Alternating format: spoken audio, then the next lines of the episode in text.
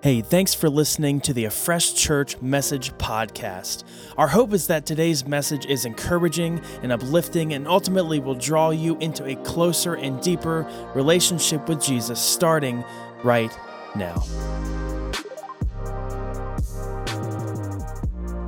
As we turn to 1 Samuel, first, first Samuel chapter 17 uh, in verse 32, I'll give us a little bit of background. Um, David, you, have probably heard the story before, and it's a, it's a wonderful story. David and Goliath. How many have heard David and Goliath at least once in their life? Okay, so you know what happens. No spoilers, all right? Um, but David, uh, David is this shepherd boy, and uh, he is, is kind of scrawny. He's not really, he's kind of like me. He's not really like built that much. Um, and, and he's just kind of like a scrawny shepherd boy, and, and, and he's young. He's, he's the runt of the family, like not really that, that big of a deal. Everyone kind of overlooks David. In fact, his dad even overlooked him when they were trying to, uh, when, when Samuel was trying to anoint the king. So, so, so this, this story here, it opens up. David is, is, uh, is, is the, the youngest son, and so he's not even like qualified to be in King Saul's army. And uh, all of his brothers, most of his brothers, are in King Saul's army. And, and so they're, they're fighting these Philistines, and this, this Philistine giant, Goliath, who's like nine feet tall and like super buff, um, stands and he's like, Hey, I'm going to defy your God. I'm going to speak death into you, and I'm going to threaten you, and, and, and I want someone to fight me. And uh, the, the, the, the agreement is if someone fights me and kills me, we'll be your slaves. But if someone fights me and I kill them, you'll be our slaves. So it's high stakes, right? And so nobody in, in, in, Saul's army is, is brave enough to take on this, this, this Philistine giant. No, no one's brave enough to do it except David. He's not even in the army. In fact, David is, is just the, he's the Uber Eats guy. And uh, he's, his dad's like, hey, go take your brother some bread. And he's like, all right, cool. And so he has no idea what he's going to. And, and so he gets there, and, and uh, David's like, what the heck is going on? Who, who does this guy think he Who is this man that gets to defy the armies of the living God? And, and all of the brothers and, and you know Saul is like, oh, it's, it's, it's, it's Goliath. You know, we can't really do anything. We're, we're we would die. It, it would not be good. And so David's like, well, and so he starts asking around and, and he's like, what, what is, what's the deal with this guy? And he's trying to find some information. He's like, you know what? I'm going to take on this guy. I'm going to take on, I'm going to fight this man. And so this is where we, this is where we come in, in uh, verse 32 here. David is, is, is talking to, to King Saul, and he's like, you know, I'm going to, I'm going to take over this, this, this, this battle here. And so this is where we'll, we'll, we'll dive in. 1 Samuel chapter 17, verse 32. Uh, and this is, uh, this is David. Don't worry about this Philistine, David told Saul. I'll go fight him.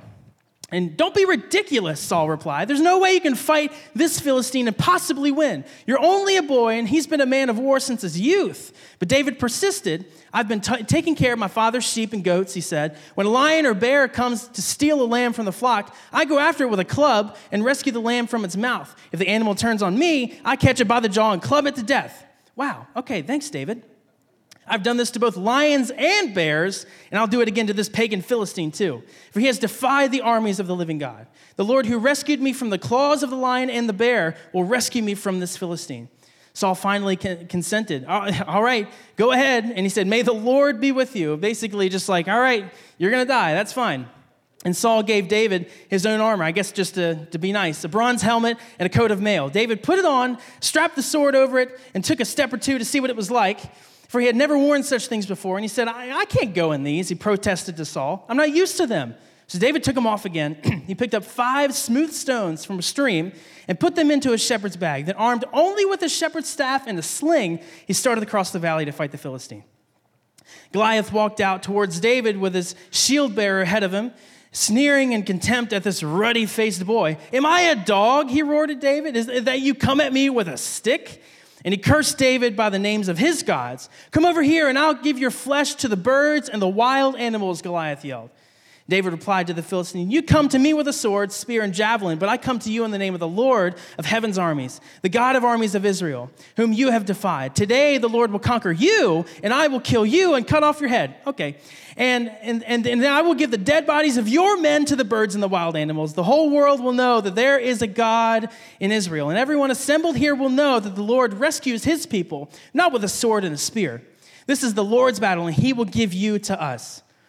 And I'm sure that made Goliath real mad. So he moved closer to attack David and quickly ran. And was, he moved closer to attack, and David quickly ran out to meet him. Reaching into a shepherd's bag, taking out a stone, he hurled it with a sling and hit the Philistine in the forehead. The stone stank, stank, st- st- st- hang on. The stone sank in, and Goliath stumbled and fell face down on the ground. So David triumphed over the Philistine with only a sling and a stone, for he had no sword. And most pastors leave this out, but I'm leave it in. Then David ran over to, to pull Goliath's sword from his sheath. David used it to kill him and cut off his head. Welcome to the Old Testament. Okay, so we don't like that part. We like to leave that part out, but um, I love this. I love this story, and let me just quickly give us a, a, um, a synopsis. The, the, the, the purpose of this story is not to cut off the head of people you don't, you don't like, okay?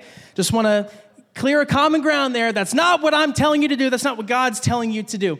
But I want to take a few moments today to look at David's, to look at David's boldness and courage and, and, and I, I, don't know anyone who walks through life who desires to be timid and anxious and awkward all the time. So, you know, we look at David and we, we, we think, wow, man, I would love to be bold like David. Wow, I wish I had the confidence of David. And, and, and so I, I, I just, I, I've, I've, I've, uh, what am I trying to say?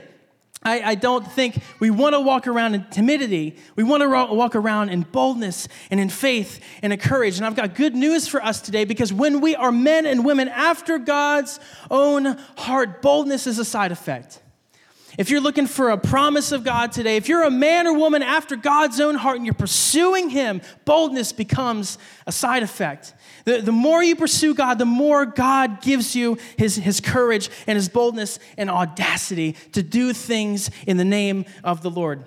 Because you've either got to be crazy or you've got to be senseless to be a teenage shepherd boy and be like, you know what? I'm gonna take on this giant. I think I can do it with no training, no armor, and no weapons. Uh, you know, but and let me go get some rocks and you know a stick, a shepherd's staff. And you know, at first glance, you don't know if this is courage or if this is like borderline stupidity. But the reason David was able to step out in such confidence against this giant who was stronger than him, who was bigger than him, who was mightier than him, is because David had a greater fear of God more than he feared Goliath. And God, who is greater than him, is mightier than him, who was stronger than Goliath. David had a greater fear of God than David had a fear of Goliath. And, and, and, and, and it's not that David was confident in himself it's not that David was confident in his abilities. It's not that David was confident in his weapons of choice or his gifts and talents and charisma. But he was confident in the living God who lives inside of him. And this confidence comes when we are men and women after God's own heart. But we cannot be men and women after God's own heart if we are not God fearing people. We have to be God, excuse me, Ugh, weird. We have to be God fearing people. So this is what I want to talk about today is, is fearing God. If you're looking for a message title, we're going to name it Fear is Essential. Thank you, Nikki. You can tell. fear is essential. Go ahead and turn to your neighbor real quick while I grab a drink and tell him fear is essential today. Go ahead. Elbow him, wake him up real quick. Say, fear is essential. Fear is essential. Turn to your other neighbor, the one you ignored, and tell him the same thing. Fear is essential. Fear is essential. I'm going to pray over us real quick. God, thank you so much for this for this time that we get to spend together. God, pray for my voice, and I just pray you would heal it and allow me to speak this message you've given me today, and uh, just be in the midst of this place this morning as we learn what it looks like to be closer to your heart, to to be after your own heart, and what it looks like to fear you. We pray that you would speak to us this morning in Jesus' mighty name. Amen. Amen. This, this, this idea that we should, um, this idea that we should fear God, it, it, it makes us a little uneasy, doesn't it? It kind of just like makes you sit in your seat a little bit weird. You know what I mean? Like, fear God. What? That doesn't, fear, fear God. That doesn't make any sense. You know, God is, is good, right? Why would I fear God? And, you know, I feel like there are more rational things to fear in this life um, and let me, let me see if you, show of hands. Who's afraid of snakes? Anyone afraid of snakes? Oh, my mom's hand went up. She hates snakes. Uh, who's afraid of stink bugs? Okay, I'm pretty sure it's just a few people and my wife. My wife will freak out at the sight of a stink bug and ladybugs. I'm like, these are like the most harmless bugs of like of all the bugs to be afraid of. It's stink bugs and ladybugs. But she's like, ah, she freaks out every time she says. What about uh, mice? Anybody afraid of mice? Man, I hate mice. Oh gosh, we've been having uh, such a like I, I, we've been having like mice problems here, and I'm just I'm so sick of it. We ca- I caught three this morning on the way in, and I was like, I can't believe I checked the traps. I'm just kidding. Do you feel the fear? You know what I'm talking about? Do you feel that that fear? I, my mom's eyes were like this big, no joke. She hates mice. Sorry for lying. There's no rodents here. What about heights? Anybody afraid of heights? Anybody afraid? Okay, roller coasters. Okay, all right. My mom's afraid of everything here. my gosh. Scaredy cat. Clowns. Anybody afraid of clowns? Ooh, yeah. It's like a, that's like a new generation fear, clowns. You know, they, the, the clown like whole epidemic thing of clowns ruined Ronald McDonald, killed Ronald McDonald, for real. They, they, they stopped him because of that. What about uh, the ocean? Is anybody afraid of the ocean? okay, a few of us. I am terrified of the ocean, right? Um, if, if, if God wanted me in the ocean, He'd give me fins and gills. I'm not going in that thing. That thing is deep. I saw Finding Nemo. Um, anybody claustrophobic? Claustrophobic in here. I, ugh, just thinking about it makes me, ugh. what about public speaking? Anybody hate public speaking? wow. So, you know, public, it's, it's so funny. Public, people actually fear public speaking more than they fear death. Which means at a funeral, you would rather be in the casket than next to it delivering. I can't believe that. Public, that's funny. You know, uh, we, we've been overcome with fear the last couple years.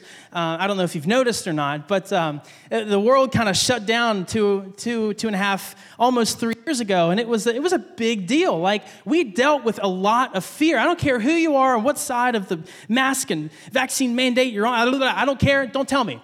But I can tell you, everybody experienced this, this, this fear of, I don't know what this is, what's going on, what is my future going to look like? We all experience some sort of fear, and I'm sick and tired of the word Zoom, gosh, and Zoom meetings, but we, we, we've experienced what, it, what it's like to fear. And, you know, these are, these are rational things to fear, right?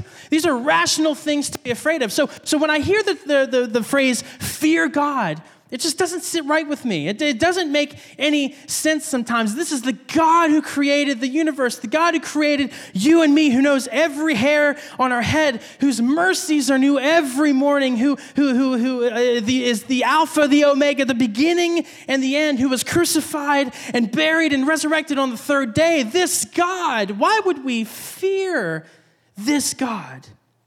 It doesn't make any sense. We should love God and follow God and have a relationship with God, but fear, fear God, it just doesn't make any sense. And it almost seems like a like a like an irrational fear, or like a like or uh, like a contradictory fear. You know, when we when we talk uh, when we talk about fearing God, we're you know we're uneasy. We're not supposed to feel fear when it, when you know when when when God comes in the room. Uh, let me see where my Bible scholars are. For for God did not give us a spirit of fear, but of power, love, and a sound mind. Uh, uh, uh, or perfect love casts out all fear. And God is love.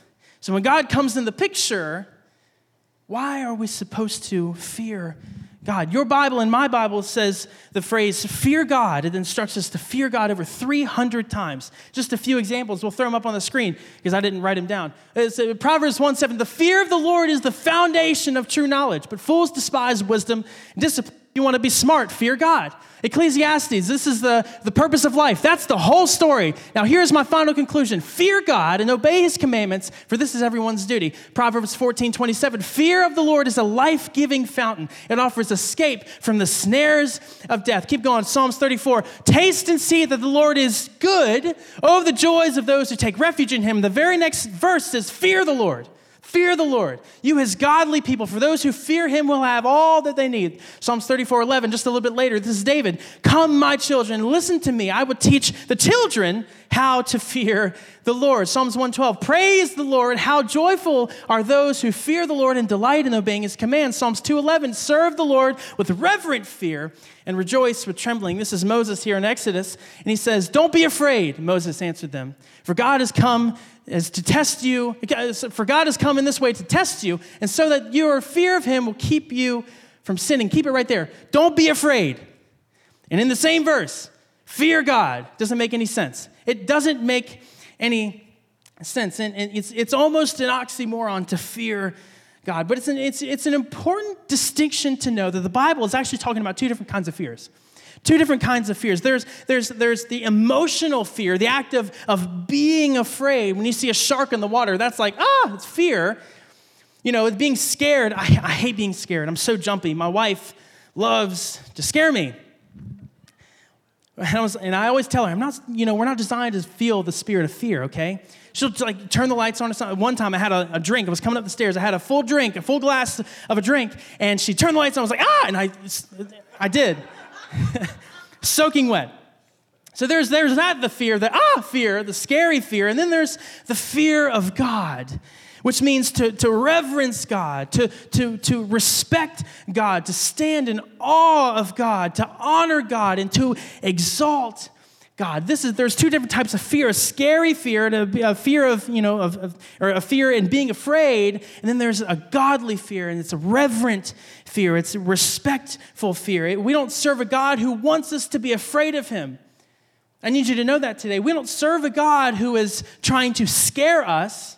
We serve a God who wants us to reverence him, who wants us to see him for who he is and what he can do and, and how much he loves us. It's this fear that is, that is just overwhelming of how much bigger and mightier and greater he is than we are. And, and you know, to, he wants us to see him as the almighty, all powerful God that he is. And there's this beautiful distinction in scripture in Mark chapter 4.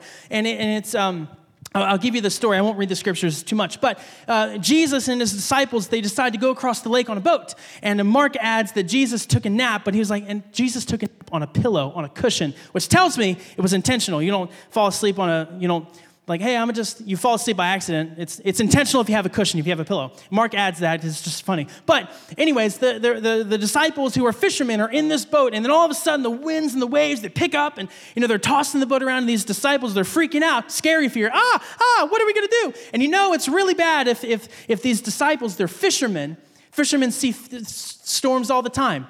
So for them to freak out about a storm, you, you, this is a big storm and they're, they're mad at Jesus because he's asleep in the back of the boat. and so either they're, you're freaking out, like, Jesus, Jesus. They wake him up, get up, man. What are you going to do? We're, we're, we're going to die here. And, and Jesus, you know, gets up a little bit, kind of walks to the front of the boat. You know, the boat's like this, and just like walking, you know, into the front. And he's like, peace be still. And all of a sudden, the winds and the waves, they calm. And the disciples, they say, Oh, who is this man that even the winds and the waves obey him? And in, in an instant, they go from freaking out fear to a reverent fear. Who is this man? Who is this man that the winds and the waves look, look at his mighty acts and, and his wonder, and, and we are just going to stand in awe. Who is this man? And I love that this pastor says it this way, and he puts it this way. He said, They feared too late. They feared God too late. He said they, they, they should have seen the winds and the waves and looked back at Jesus and, and they should have said, Who is this man that can sleep in the midst of the boat? He must know something clearly that we don't know. He's going to take care of us. If he's fine, then we're going to be fine as well. That's, that's what they should have done. They feared too late, but, but, but it's this diff- two different types of fear. And, and, so instead of being afraid of the winds and the waves, I should be fearing God. I should be reverencing God because clearly He knows something that we don't. The fear of God should cause me to be still even when the waves aren't. Ooh, that's good. The fear of God should cause us, should cause us to be still even when the winds and the waves and the boat isn't. If we have Jesus on our boat, if we have God in our lives, we have this reverent fear for Him and he's saying everything's going to be all right, then that should cause us to peace, be still. Two different types of fear. So if we fear God, we don't have to fear anything else. If we fear God, we don't have to be afraid of anything. We can be confident with Jesus. We can be confident with the Lord in our lives. And no storm, no circumstance, no attack of the enemy, and certainly no Goliath can overcome us if we have a reverent fear of the Lord. But I'll be honest with you. I don't want to tell us this to discourage us, but I just want to be truthful. On paper, we should be afraid of God. Now, now, take this with a grain of salt. On paper, we should be afraid. We should be scared of God. And the reason is, is because there's not one single good person in this room today. Not you, certainly not me. So, so if there's not a single good person in this room and we're, we're all jacked up, we're all messed up, we're all broken, we've all got our own stuff that we're trying to hide this morning. We've all got it. We're all dragging it around with us. I'm not trying to discourage us, but I'm just telling us the truth. And Romans 3:23 says this, for everyone has sinned, we all fall short of God's glorious standard. That's Paul writing. Even Paul himself is not perfect. He, he's, he's got his own stuff as well, which means no matter how hard you try, no matter how, how, how, no matter how well you sing the songs in church, how well you know the songs, how, how on key you are, no matter how many people you bring to church, no matter how many YouVersion Bible plans you do, no matter how much you give in the offering buckets, you cannot earn salvation. You cannot earn righteousness. You cannot earn right standing with God. I don't care if you memorize the whole Bible in the King James, you can't do it. It's impossible. It's impossible for us to, to measure up to God's glorious standard. And one of the biggest lies we can tell ourselves, we can tell each other is that you can earn, we can earn righteousness. That if you do good enough, if you don't do the bad things we're not supposed to do, then you'll get into heaven. That's such a big lie. We, we can't earn it. It's not upon our merit. We can't earn righteousness. We can't earn our way to heaven. And I know it's, you know, uh, uh, it's, it's a good practice to say, be like Jesus or, you know, WWJD, what would Jesus do? And I love that. That's great. But understand that, doesn't, that does not earn you a spot into heaven. It does not earn you a spot into eternity. It's impossible. We're too bad. We're too broken. So, on paper, when we look at ourselves and we look at the measure of God, we should be terrified. Because what, what is sin? Sin is what separates us from God. It's this infectious, cancerous disease that separates us from God. This hair separates us from God. And when we're separated from God, God is the source of life. We're separated from life. And God is the source of all things good. We're separated from all things. Good. When we're separated from God by this curse of sin, that should freak us out. That should be terrifying. We should be trembling. And, and, and that's the reality. But I have some really, really good news is that God is so gracious and so compassionate and so full of love and full of mercy. And it's not that he, he, he is, is, is, it's not that he has to offer forgiveness. No, no, no. He wants to offer forgiveness. He wants to be with us. Maybe you've heard that, maybe you haven't, but I need you to hear today God wants you. He really does. He knows what you've done, He still wants you. He knows where you've been, He still wants you. He knows how you are and how you're built, He still wants you. He wants to be with you. And so, so while we are, st- the Bible says, while we were still sinners, when we were God's enemies, Christ came to die for us and took our place on the cross, on the Roman cross that we deserve, to pay for the price of our sins. And I know we don't like to think about God this way sometimes, but it's, it's the truth that God is just and God is sovereign. And so it's not that He wants to, it's not that, hmm, how do I put this? It's not that He wants to forgive your sins so you can keep sinning. It's He wants to completely remove your sins. It's not a hall pass, it's, it's, it's an exit strategy. And, and it's, it's, when, when, when Jesus comes into our life, he, he can help us be, be, be freed from this sin. The Holy Spirit guides our lives. He can help us be free from this sin. It's not that God offers us the forgiveness of sin so we can keep on doing it. That's not true.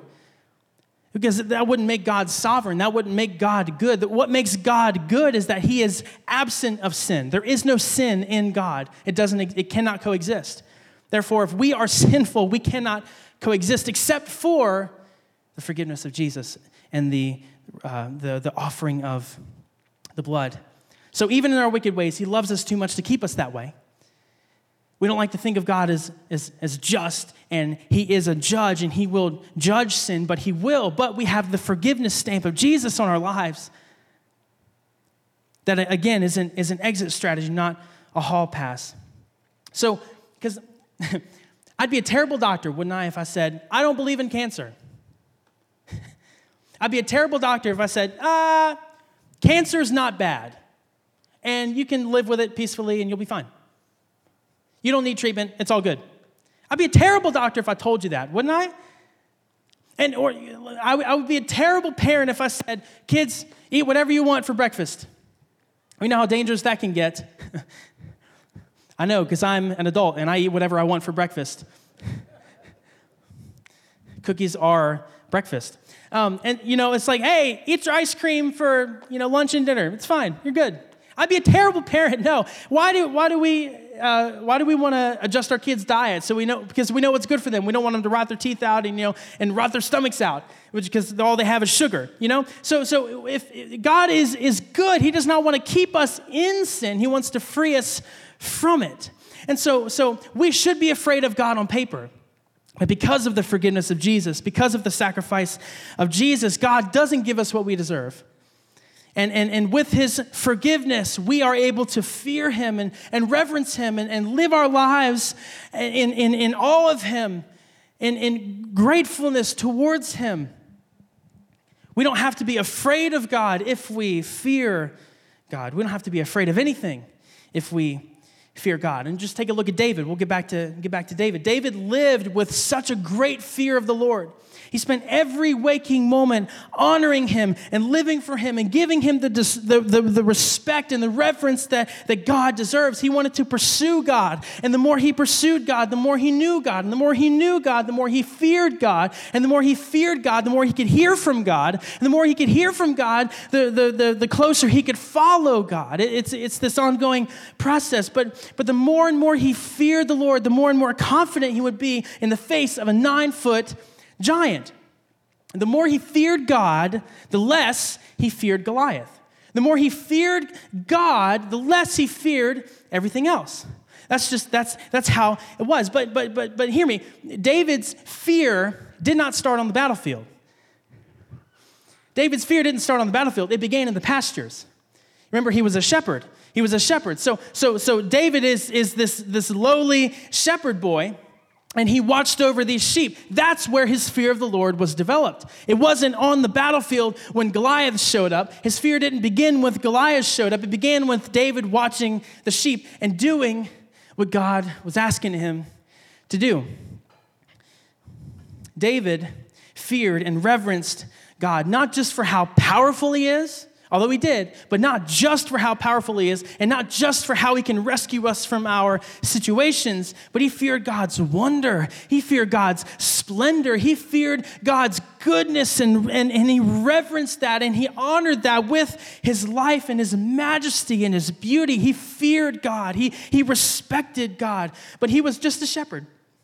He wasn't a warrior and he still feared God. He, he, was, he, was, he, was, just, uh, he was just a shepherd. In fact, actually, uh, right before this story, right in, in 1 Samuel chapter 16, uh, Samuel is a prophet and he's going to anoint the next king. And, and, and, and Jesse, David's dad, says, Yeah, I've got seven sons and he lied because he actually had eight. And, and Samuel went through all seven sons. He's like, No, the Lord's not saying this is the king. The Lord's not saying this is the king. He's like, Are you sure you don't have any more sons? Like, it's a pretty awkward question to ask. Are you sure you didn't forget one? And Jesse said, Well, I mean, well, there's David. He's out in the back, and the pastor is just watching the sheep and the goats. Samuel's like, Bring him to me. Let me see. And as soon as he walked in the door, the Lord was like, That's the guy. And so Samuel anointed David at a young age to be the king of Israel, to overtake the, uh, the, the current king, King Saul. And you know what David did right after that? He went back to the fields. I find that so interesting. Because a lot of the time, I think in our minds, we, when, when, when we hear from God and, and we, we hear you know, God tell us, hey, I want to do this with you. That's all we focus on. We're like, all right, I'm going to do this. And then we start to, we take God's advice and we start to live it out and, and, and flesh it out ourselves instead of being patient and, and doing what He asked us to do. But David wasn't like that. David was like, okay, I'll be the king. But first, I've still got to be a shepherd. That's what God's calling me to do. This is the season I'm in. I'll, I'll, focus on that season when it happens. And he was so patient. And so, so he feared God's plans more than he feared his own plans, more than he wanted his own plans. He feared God that much. That Samuel's like, You're the king. He's like, Great, thanks. I'll see you in a few years. How much fear do you have to have? How much honor and respect do you have to have for a God to go and watch some smelly sheep, even though you've been promised that you would be king. And, and David would spend hours and hours and hours in the presence of the Lord, singing and dancing and fearing and revering him, and, and, and not to prepare for battle. Not to, not to, it wasn't like, I'm gonna fear you, God, so I can defeat the giants later on. That wasn't it. He feared God because he loved God. And he wanted to be closer to God because God is worthy of being feared. And David knew that fearing him and reverence the Lord would bring him closer to his heart because he loved God and he wanted to honor God with his life. He didn't fear God just to get out of tough times. Maybe that's for somebody today. He, he, didn't go to church just to get out of tough times. He didn't pray just to get out of tough times. He prayed because he loved him. He worshiped because he loved him. He feared him because he loved him. But it started in the pasture. It wasn't on the battlefield. It started in the pasture. And this is where we get Psalms like my favorite Psalm, Psalm 23. The Lord is my shepherd. I shall not want. He makes me lie down in green pastures. He leads me beside the still waters. He restores my soul. Just listen to the love of God in this, in the psalm. He leads me to the paths of righteousness for his name's sake. Yea, though I walk through the valley of the shadow of death, I will fear no evil, for you're with me. Your rod and your staff, they comfort me. You prepare a table for me in the presence of my enemies. You anoint my head with oil. My cup runs over. Surely goodness and mercy will follow me all the days of my life, and I will dwell in the house of the Lord forever. We got that in the field. That came out of a field, not the battlefield. Fearing God is not reserved for the battlefield. It's not reserved for the bad times in our lives. But I'll tell you, if you fear Him in the pasture, He'll make you ready for when Goliath shows up. He will. If you fear Him in the pasture, you'll be ready to fear Him when Goliath shows up.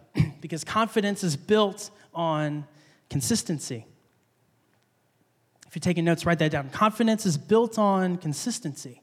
Confidence is built on consistency. And uh, let me give you an example. Remember your first day at your job? You had no clue what you were doing. and uh, if you if you answer phones the first time you answer the phone, you're like, oh my gosh, I'm just gonna hello, hello. you know, you're, you're nervous. You don't know what you're doing. But then you've been there for 10 years and you're like, yeah, I'll just talk to the customer while you're putting something else in. You're eating tacos with your foot. You know, it, confidence comes from consistency, or you know. Uh, your, your parents, or if, if your parents here, uh, your first kid, we, we had our first kid. We're scared as crap. We don't know what we're doing. But I've heard that they get easier once, the, once you have more kids. And my sister has four kids, and she you know, holds three of them on her hips, and she's like, oh, yeah, they just run around, do whatever. It's good. Yeah, it's fine. Confidence comes from consistency. Once you do it more often, you'll become more confident. It's the same thing when you fear the Lord. Don't expect today, if you make a decision, I'm going to fear God today, that tomorrow you're going to have to fight a Goliath. it's probably not going to happen that way. I don't want to speak for God, but I'm just saying. Confidence comes from consistency. So if we are consistently each and every day in the, in, in, in, in, in the, um, in the pastures, then He'll prepare us for the battlefield.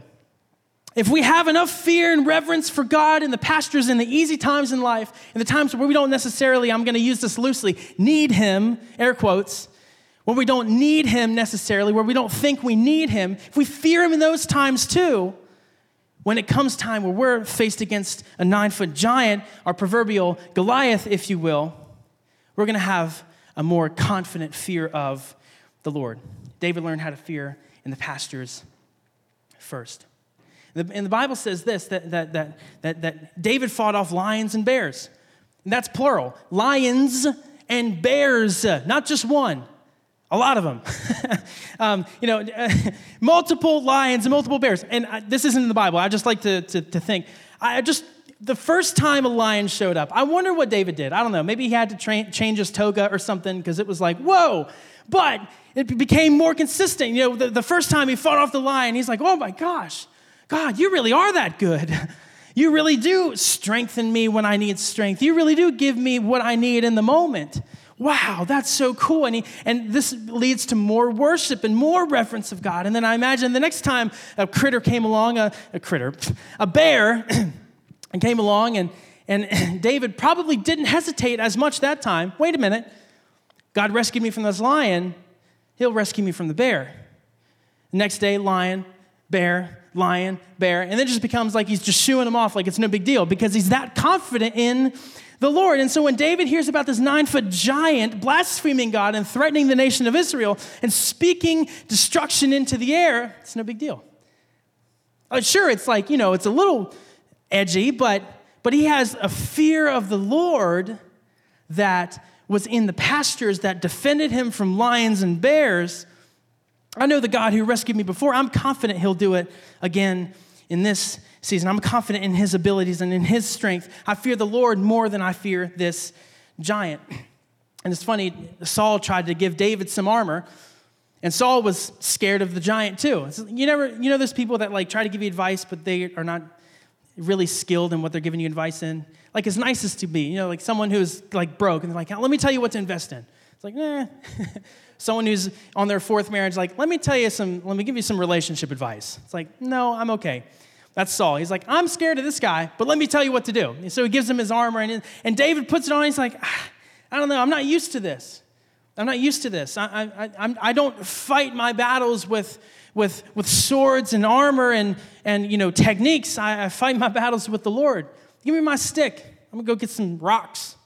We're going to go face this guy with my God. And I'm more confident in my God than I am your armor and your sword. David can stand up to this Philistine giant in confidence, but it wasn't the confidence in the armor, it wasn't the confidence in his ability, certainly.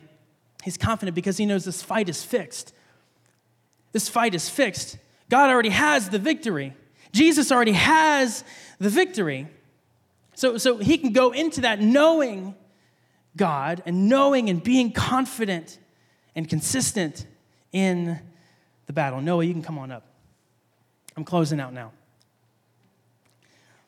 And I'm sure this was extremely irritating for David, watching this army, the Lord's army. Saul was, was the, the king of Israel, the king of God's chosen people. I'm sure this irritated David as he watched every single one of the soldiers, including his brothers, back down in fear to this Philistine giant who was defying the armies of the living God. I'm sure this boiled David's blood. Come on, guys. This isn't the first battle you've been through. God has given you victory before, and you've seen what He can do. Why, why aren't you fearing God now? Why are you fearing God more? Why are you fearing Goliath more than you're fearing God? And it's because they, they, they, they, they still allowed the, the, the fear of Goliath to take over the fear of God. But, but it's because they, they didn't see God for who he really is. Because if they did, if they knew God, if they, if they feared God and knew what he was capable of, they would know that nothing can stand in his way. But instead, they feared Goliath because clearly they didn't know God well enough. They didn't fear God well enough. And I, I think that's our problem too. Somewhere along the way, we, we lose sight of who God is. We lose sight of what God's capable of and, and, and the power and the might that God has. I think culture has turned God into this ideology or this feeling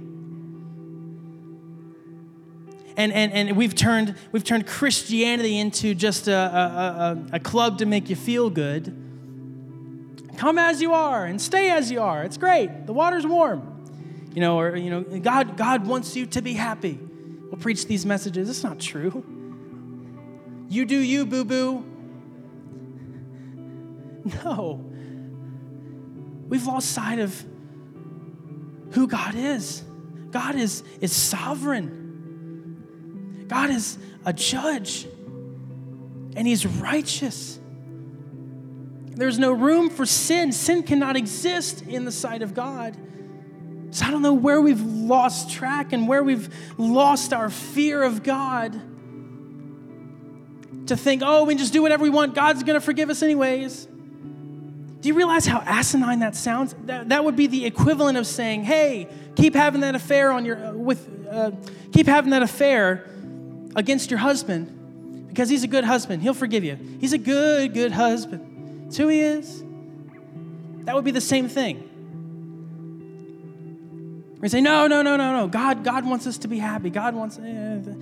We've lost sight of, of who God is, the sovereignty, and the, the righteousness. Because the God I read about in the Bible is not this way. Oh, he's a forgiving God. He is. And he's a loving God. He's a merciful God. He is. But he is that way because of how strongly he feels about sin. Because he knows sin separates us from him. And because of his, of his love that is never ending for us, he doesn't want us to be separated from him.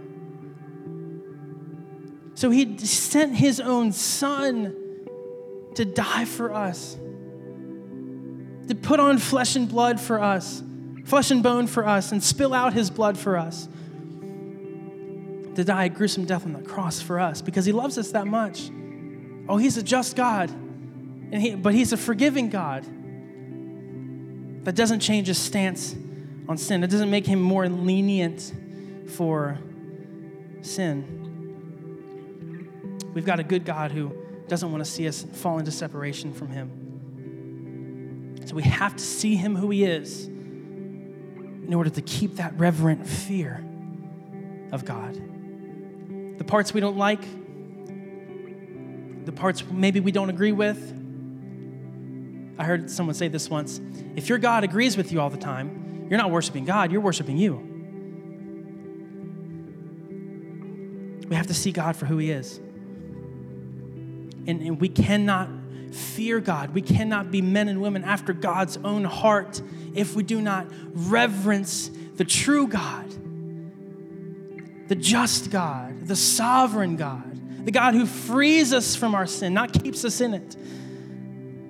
That God, the true God, that's who we have to fear. And, and, and, and in order for our hearts to be more like His, we have to fear Him and see Him as He truly is, and He will transform our hearts each and every single day. He's almighty, He's all powerful, He is God most high, the name that is above every other name. And one day, every knee will bow and every tongue will confess that Jesus is Lord. That's the God we serve. No Goliath is going to step in his way. He is just, he is righteous, and he is sovereign. So what does that look like? How do we how do we fear God? How do we reverence God? How, how, how do I how do I develop more of an understanding of, of who he is? And we talked about this two weeks ago. First, you have to know God. Not know about God, that's important, but I'm talking know God, have a relationship with God. But then, knowing the extent that God went just to save you just to tell you he loves you. His passionate love is for you. And when we see that, when we see his sovereignty, when we see his holiness, we can ask ourselves, okay, what do I do in response to this?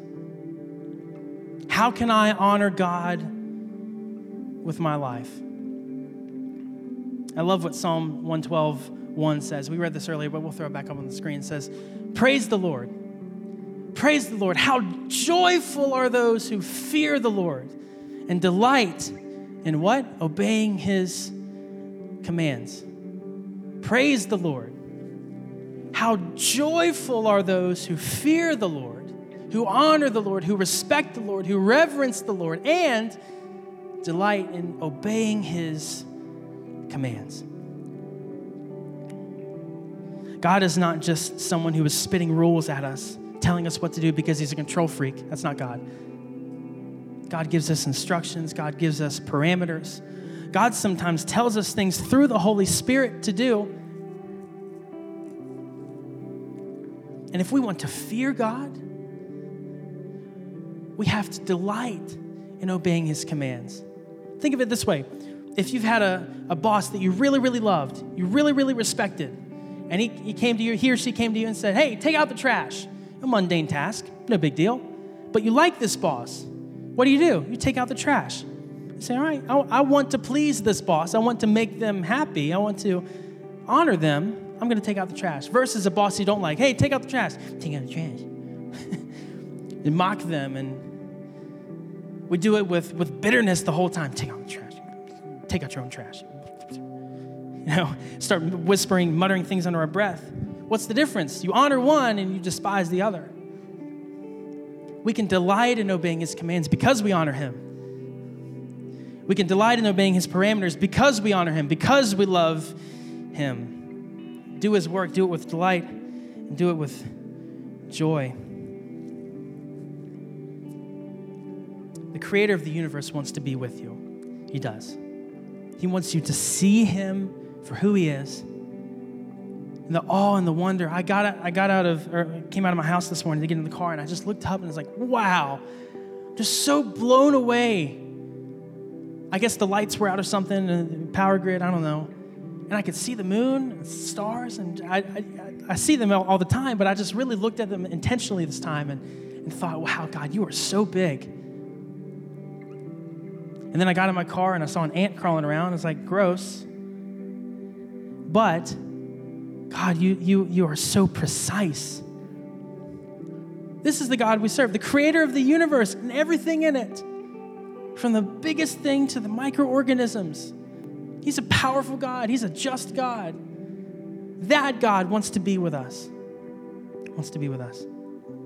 I got one more scripture to share us, share with us, and I'll shut up and let us go. It's in Acts chapter 9. This is the start of the modern day church. You know, Peter and the disciples, they're, they're leading this, and the Holy Spirit's leading them. And this is what it says in Acts chapter 9. The church had peace. Man, I could stop right there and preach for three months.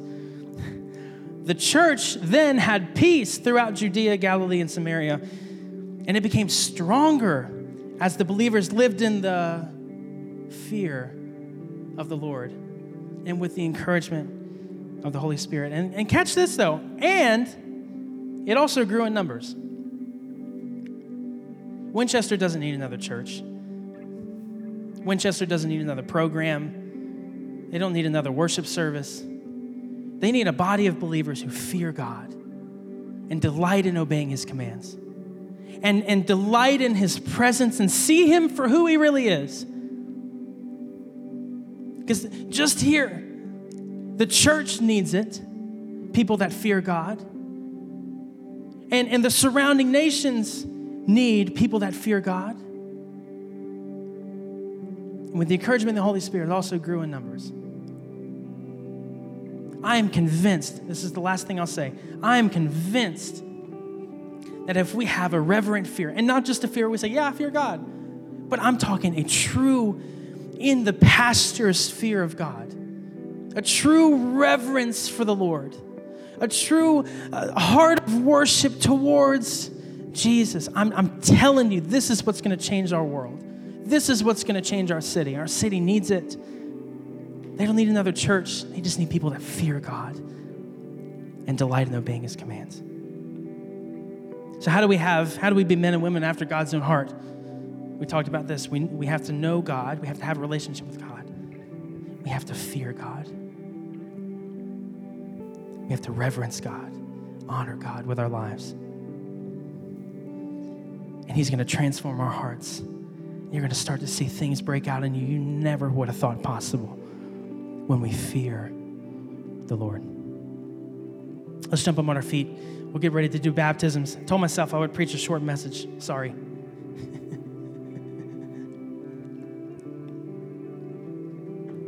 getting ready to baptize some people that are um, in reverent fear of the Lord, who have decided, I'm, I'm going to live my life for Jesus and Him alone. And maybe you want to make that decision today. I don't want to discourage you. We had a class last week to learn about it a little bit more, but you don't have to take that to get baptized. You just have to be willing to make the decision. You know what? I want to live my life for Jesus. I, I want to, to publicly display my new life in Christ. We'll have a shirt for you. You don't have to worry about getting your clothes wet. We got a shirt for you. We got some towels. Don't worry about it. But if that's something you want to do today, I, I want to encourage you to stay, go back to Lindsay when, after, we done, after we're done praying and, and talk to her. She'll hook you up. This is so important for us to fear God. So, if I can impart anything on you today, is just to honor the Lord with your lives, delight in obeying his commands, and see him for who he truly is.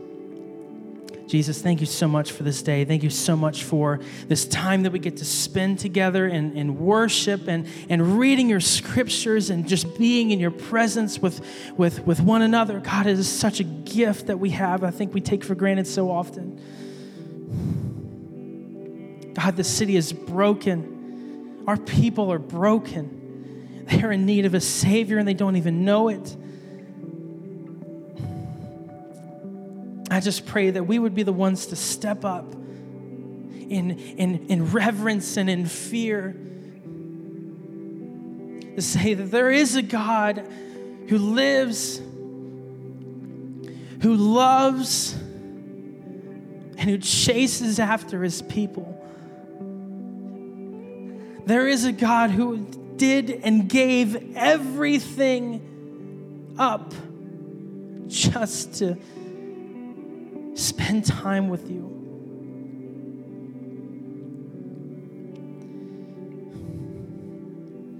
I pray you give us the courage and the boldness as we go out into this world who desperately needs a touch of your presence. And we get to bring the presence into the workplace. We get to bring your presence into our families. We get to be the salt of the earth and the light of the world to share the good news of your grace and mercy and love for all people. God, I pray you give us the courage and the boldness to live with this godly fear, to not be afraid of you, but to, to fear you, and to have such a fear for you that nothing else will stand in our way from getting to you. Nothing else will stand in our way that will cause us to fear that more than we fear you. This is our cry today. This is our prayer today. And let me speak to you in the room today. If, if, if, if you are here and you don't have a relationship with Jesus, or you're unsure, you don't really know what it looks like to, to follow Jesus, I've got some really encouraging news for you today. You don't have to do anything to earn it. God has given it to you so graciously. This, this gift of forgiveness. We're flawed people, but Jesus paid the price for our flaws. Jesus paid the price for our sins so we can come into relationship with Him freely, not have to earn it, not have to pay for it. It's a free gift, and all we have to do is accept it. So if you're here in the room today and you're, you're, you're thinking, man, I, I don't know really anything about the Bible, I don't know anything about Jesus, that's okay because today can be the day that you start your journey with him and it's going to change your life forever i promise you. So if you if you want to make the decision to follow jesus today all you have to do is just say in your heart make a next step towards him. Turn from your old ways repent it's this beautiful word repent and turn from your old ways and start to pursue jesus with everything that you have and it sounds intimidating when you say, give your life to Jesus, but just give today to Jesus. And watch what happens. Tomorrow, when you wake up, do the same thing. Watch what happens. I promise your life will never be the same. So, if that's you today, I want to encourage you to make that decision. If you're here in the room today and you're like, uh, it's been a while since I have really prayed. It's been a while since I have really kept up with my relationship with Jesus. Got good news for you too. You can restart today by doing the same thing. Turn from your old ways and just pursue Him. That's all it looks like. It's so simple. We've overcomplicated it for, for hundreds of years. Just pursue Jesus.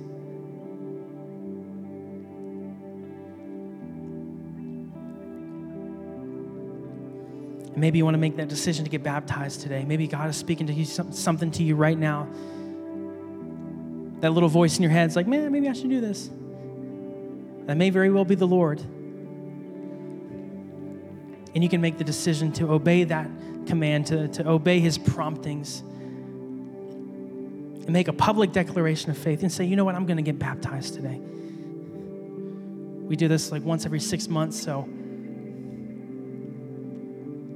you don't do it today, you can do it some other time. But I really want to encourage you not to miss out on today.